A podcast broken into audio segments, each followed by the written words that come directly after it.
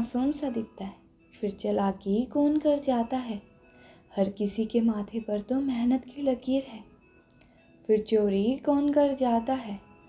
हर कोई तो यहाँ पेट भरने के लिए कमाता है। फिर कोई काम छोटा या बड़ा कैसे हो जाता है? हर किसी को तो बचपन में माँ बाप अच्छे लगते हैं। फिर वृद्धाश्रम के द्वार कौन खोल जाता है।